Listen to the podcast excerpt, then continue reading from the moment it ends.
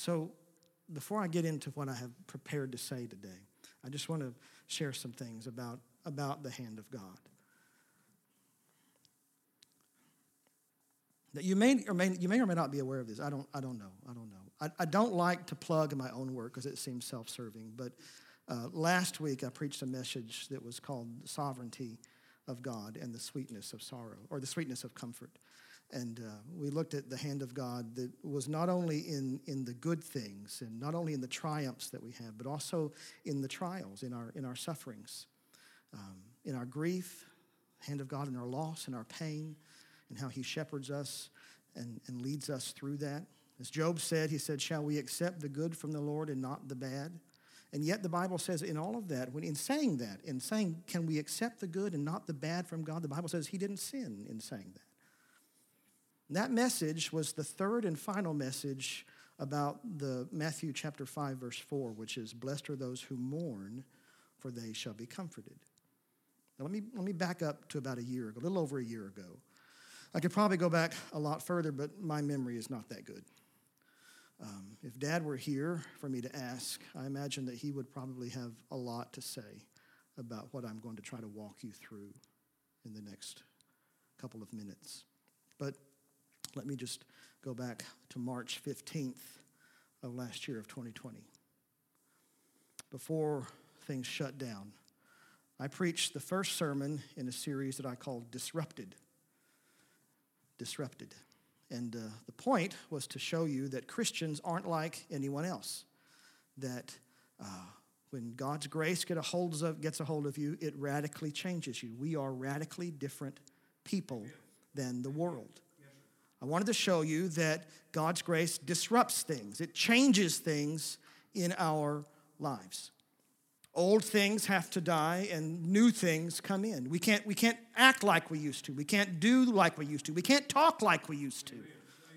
We can't spend like we used to. It changes our budgets. It disrupts our budgets. It disrupts our habits. It disrupts our attitudes. When Christ changes you, he disrupts you. People are going to look at you and think something is different about you.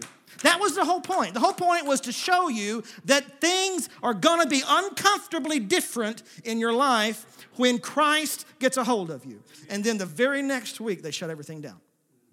I started a series on uncomfortableness, disruption. And the very next week, they shut everything down. We had to shift gears for a few weeks. I did not want to preach about a radically altered life to a camera.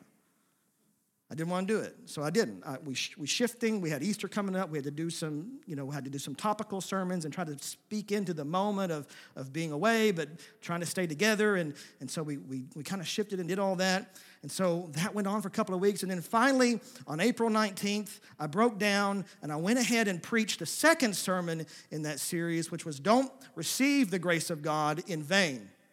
And Paul said, that's, that's what, actually, that was from Peter. Peter said that. We don't receive the grace of God in vain, which means let, let Christ do his work. Don't just take the name, don't just hear this message and say, oh, well, that, that's a wonderful, that's a wonderful notion. I think I'll, I'll, I'll accept that. I think I'll work with that. I'll, or I'll let that mantle set upon me, but then, but then just live like it nothing's different.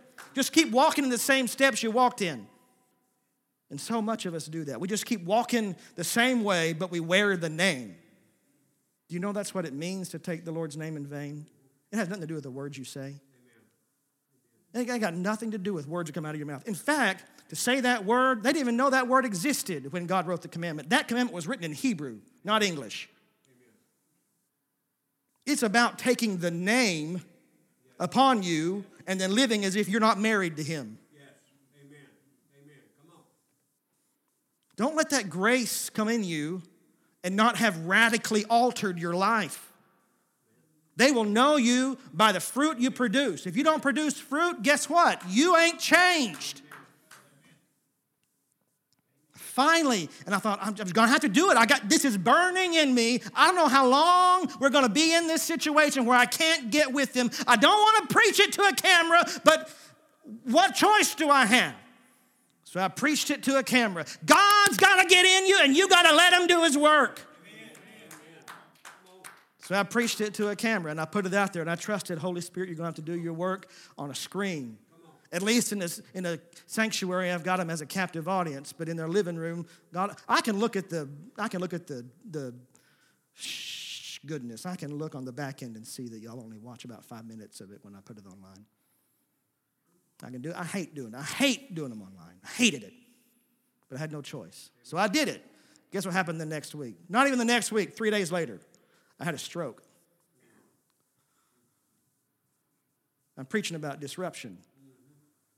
And then God gave me a stroke. Yeah, I said God did it. Shall we accept the good from the Lord and not the bad? I prayed to God, Lord, let me be more compassionate about people. Don't get me wrong, I love people. I do. I'd walk across the street if you were on fire and I would, I would help you. I'm not like the, the, the, the people who weren't, who, I'm like the Good Samaritan. If I saw someone suffering, I would go help him. I would do that. But I, I didn't have much compassion for people's plight. I wanted you to fix yourself. Fix yourself. I mean, you, you have a problem, fix it. I didn't want to walk with you through it. I want to, I want to toil with you and labor with you. And I prayed, Lord, I, I don't feel much compassion for people. Give me compassion for people. Then I had a stroke. And ever since then, I've been a crybaby. I've been a crybaby. I'm telling you, I feel people's pain. I feel it. It hits me. I don't know. He changed chemistry up here. He did something in my heart. I can't blame, I'm not going to blame that all on the stroke, but something radically changed then.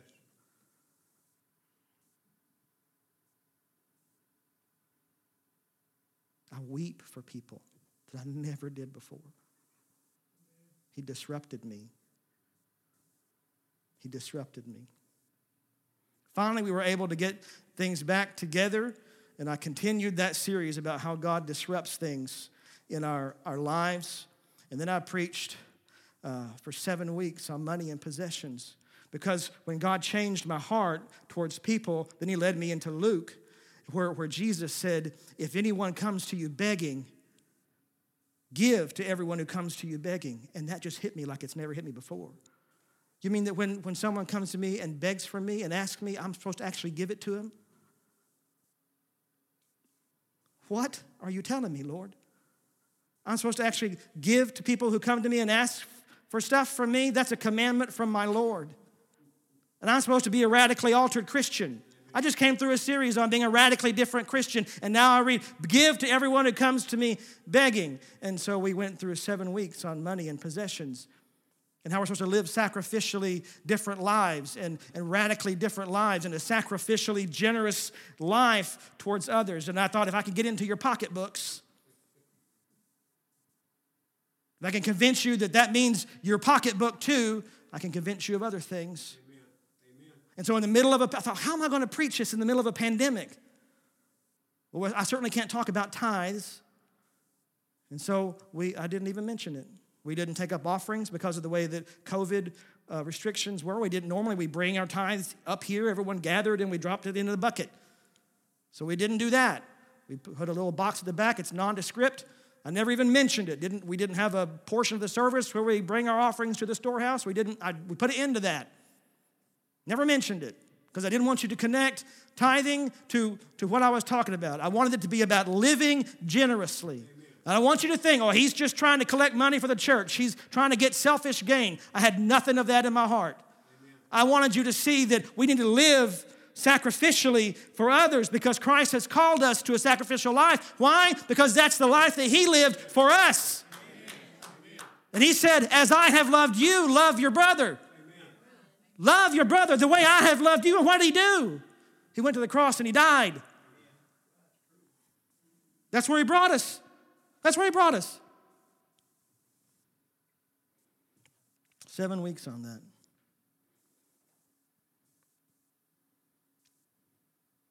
Never once called for tithes. And I don't think I still have. I still haven't done that. Here's the thing about that. During that time, this is the middle of a pandemic, government shut down, businesses are shut down, people are suffering financially. The government passed sweeping legislation for COVID economic relief. I'm wondering, Lord, how am I going to do this? How's the church going to survive? We can't even, I mean, we've had people have left, they're not even coming to church. We had Sundays where we got, you know, 12 people in the audience. How are we going to collect, how are we going to survive financially? So the government passes sweeping legislation for COVID relief. And to everyone's surprise, they included churches and religious organizations in that, in that legislation. The hand of God is at work. And I jumped on it. I wrestled with it and I thought, I don't want to take from Caesar. I don't want to take from King Cyrus, the godless king. But then that's where he took me in Nehemiah. He said, Look, Nehemiah did it. Nehemiah built, built Jerusalem with the godless money from King Cyrus. Why are you going? I, mean, I gave it to him, do it. All right. So he fully funded us for the rest of the year through the money from the godless king. So I had no compulsion about not taking, not even mentioning offerings. I, I, I could preach without any sort of burden about whether or not we're going to be able to fund the operation, just, just, just to pay. I, I didn't have any burden, no burden. And I, and I was able to tell you that. There is no, no burden here. What a, what a, God, do you see God's hand? Do you see his hand? What a, what a release for me to do that. COVID relief round two just passed here recently. I mean, you can say what you want to about it. I, I, whatever you want to say about it. They still included churches, they still included religious organizations, but this time uh, there was a restriction in that you had to show a uh, economic disadvantage. You had to show from one quarter of 2020 uh, that you had a loss. All right, you had to show that you had a loss of revenue uh, from one quarter of 2020. Did you know that I couldn't show that?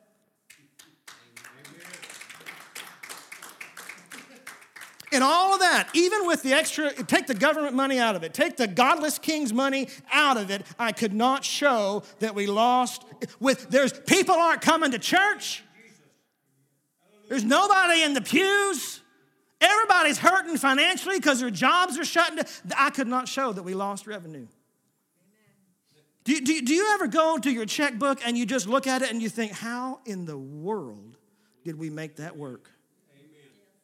I paid my tithes. I've given generously. That person came to me and asked me, and I, I, didn't have it to give, but I gave. And, and I still made ends meet. God, you are so good.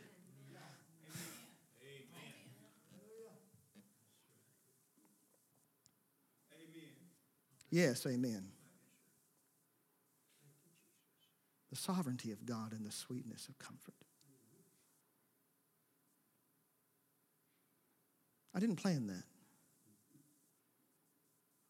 I didn't plan to go through. I mean, I didn't plan that. I didn't plan to preach money and, and, and, and generosity in the middle of a pandemic for God to work like that. And I just knew, I thought, and the reason I did that was because I, I wanted to talk about kingdom stuff. I want to talk about, about God, guys, we, we're just this little pocket right here in Paris, Texas, and uh, we, need to, we need to reach our community. We need to reach God. We need to reach people for the kingdom of God. We need to do more than just, just our four and no more in these four walls. We need to get outside these four walls. I'm trying to prepare you. I'm trying to prepare you for mission work. I'm trying to prepare you to go out and reach the city. And if I can get into your pocketbook, if I can convince you that, that your pocketbook is God's then I can convince. That's the easy part. If I can convince you that your wallet belongs to God, I can. The, this right here is easy. And so, for the next 15 weeks, we talked about two verses and two scriptures in the Bible. We spent 15 weeks on making disciples. When I tell other preachers that, they're like, What? It blows their mind. I don't, I don't know how we did that. I don't know. That, I, I'm blown away when I go back and look at, my goodness, how do we spend that long on two scriptures in the Bible? It was like four verses. But making disciples, that, what, what are we here for? What are we here for if we're, not, if we're not building God's kingdom? If we're not, He has given us such riches in Him. If we're not sharing that, we are so selfish. We're so selfish if we're not sharing it. Paul said, I've, I've got to get it. I've got, I suffered everything for their sakes. I've got to tell it. Do you know what he endured? Oh, we talked about that. Just think about the stripes on his back. Four, uh, what was it? Five times he suffered the 40 lashes minus one? Just so that he could spread the gospel. And we don't want to get out, go to church when it's raining. We don't want to talk to people about Christ because it's uncomfortable. It is embarrassing to us. We're afraid they might make us lose our jobs. Paul was beaten, he was imprisoned. Amen. Amen. 15 weeks on it. This is where God took us. And then I thought, Lord, you've, you've taken me here 15 weeks. I don't, I don't really know where to go next. Where should I go next? And he said, Well, you told him that you got to make disciples. This is where I'm, I'm, praying to him, Lord, where do you want me to go? You told him you got to make disciples. You better tell them what to teach them. Because I said, Go and make disciples of every nation, baptizing and teaching. What are they going to tell them, Jeff? So I said, Okay, Lord, let's go to the Sermon on the Mount. Jesus told him about the way. He presented the way. So we started just five weeks ago on the way. And I gave you an overview sermon on the way. We just went through it and just gave an overview. And then four weeks ago, I told you about blessed, the very first verse, blessed are the poor in spirit. And then for the last three weeks, Amen. Yes, sir. Yes, sir. blessed are those who mourn, for they shall be comforted. I had no, no idea. No one knew. Amen. Amen. I didn't know. I didn't know that we would be losing our pastor, that I'd be losing my dad. And Sunday, I preached the sovereignty of God and the sweetness of comfort, that He holds all of that in his hand. Do you see the Lord at work?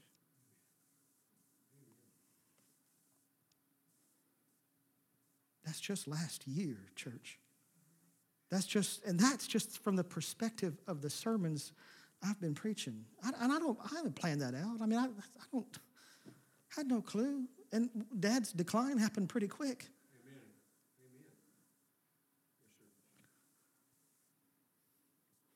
God has shepherded this church from the beginning. If dad were here, he would tell you so many stories of God's faithfulness and so many stories of the times where the hand of God was so clear. The world calls it coincidence, but man, Christ will continue to shepherd this church as long as we keep our eyes on him. Amen. Amen.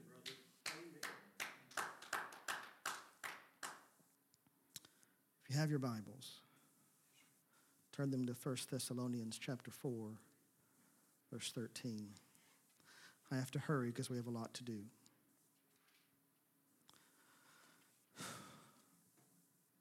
Paul is writing to the church at Thessalonica.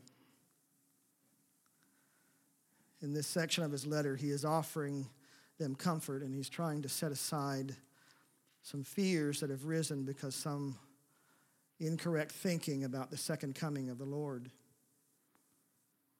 So in verse 13, he says, let's just read 13 through 18. He says, We do not want you to be informed, brothers, about those who are asleep, that you may not grieve as others who do not have hope. For since we believe that Jesus died and rose again, even so, through Jesus, God will bring with them those who have fallen asleep. For this we declare to you by a word from the Lord, that we who are alive, who are left until the coming of the Lord, will not precede those who have fallen asleep. For the Lord himself will descend from heaven with a cry of command, with the voice of an archangel, and with the sound of the trumpet of God, and the dead in Christ will rise first. Then we who are alive, who are left, will be caught up together with them in the clouds to meet the Lord in the air and so we will always be with the Lord. Therefore, encourage one another with these words. As we read this, it's very important for us to remember that Paul was writing this to offer comfort. The church in Thessalonica had become very fearful, uh, and they were grieving over their lost loved ones, the ones who had died believing and trusting in Jesus. Some people have begun to spread the idea that when Jesus returned to take the redeemed believers home, to take the church home to heaven, that only those who were alive at the time of his return would be caught up with him. And so some of the old uh, Sadducean ways of thinking, even the old pagan ways of thinking, were, were beginning to creep in. The idea that there was no resurrection, there was no life after death. And that's why Paul very quickly wanted to set them apart. He wanted to set the church apart in verse 13. He said, We do not grieve as others. We don't grieve as those people who have no hope. And if I could encourage you right now, if I could just take out your highlighter, take out your pen, whatever you've got, write that down, underline that, memorize it, whatever you've got to do, make it fit the context that you've got it. That is a fighter verse. That's a perseverance verse.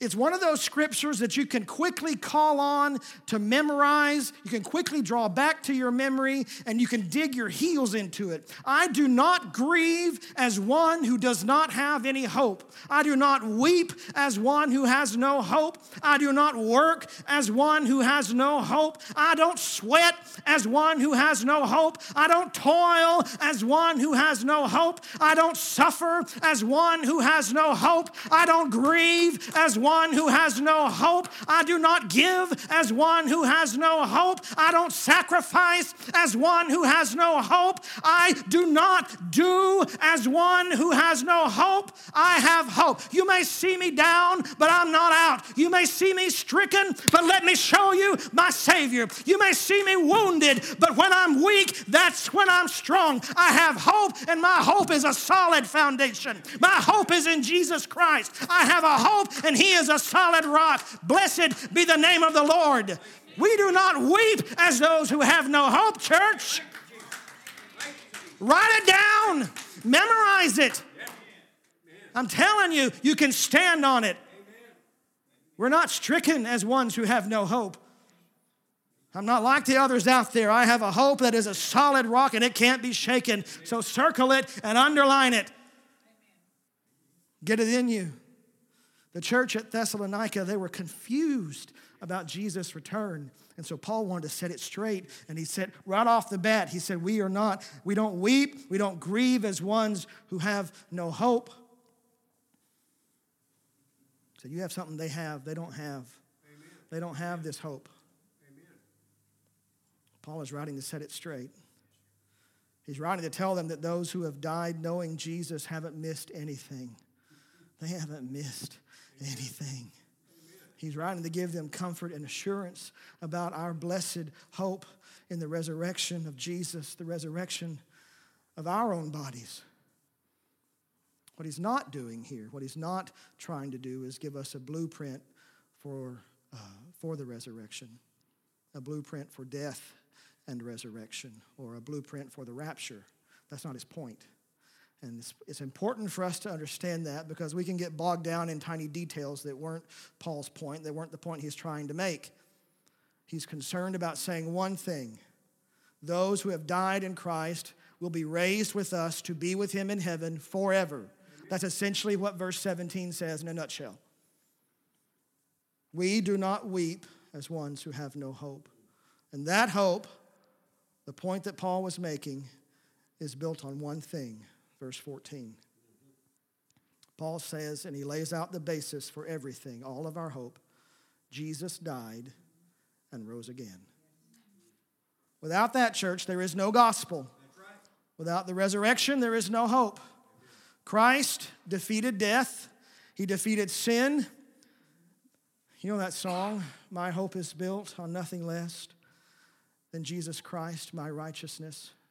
I dare not trust the sweetest frame, but wholly lean on Jesus' name. Amen.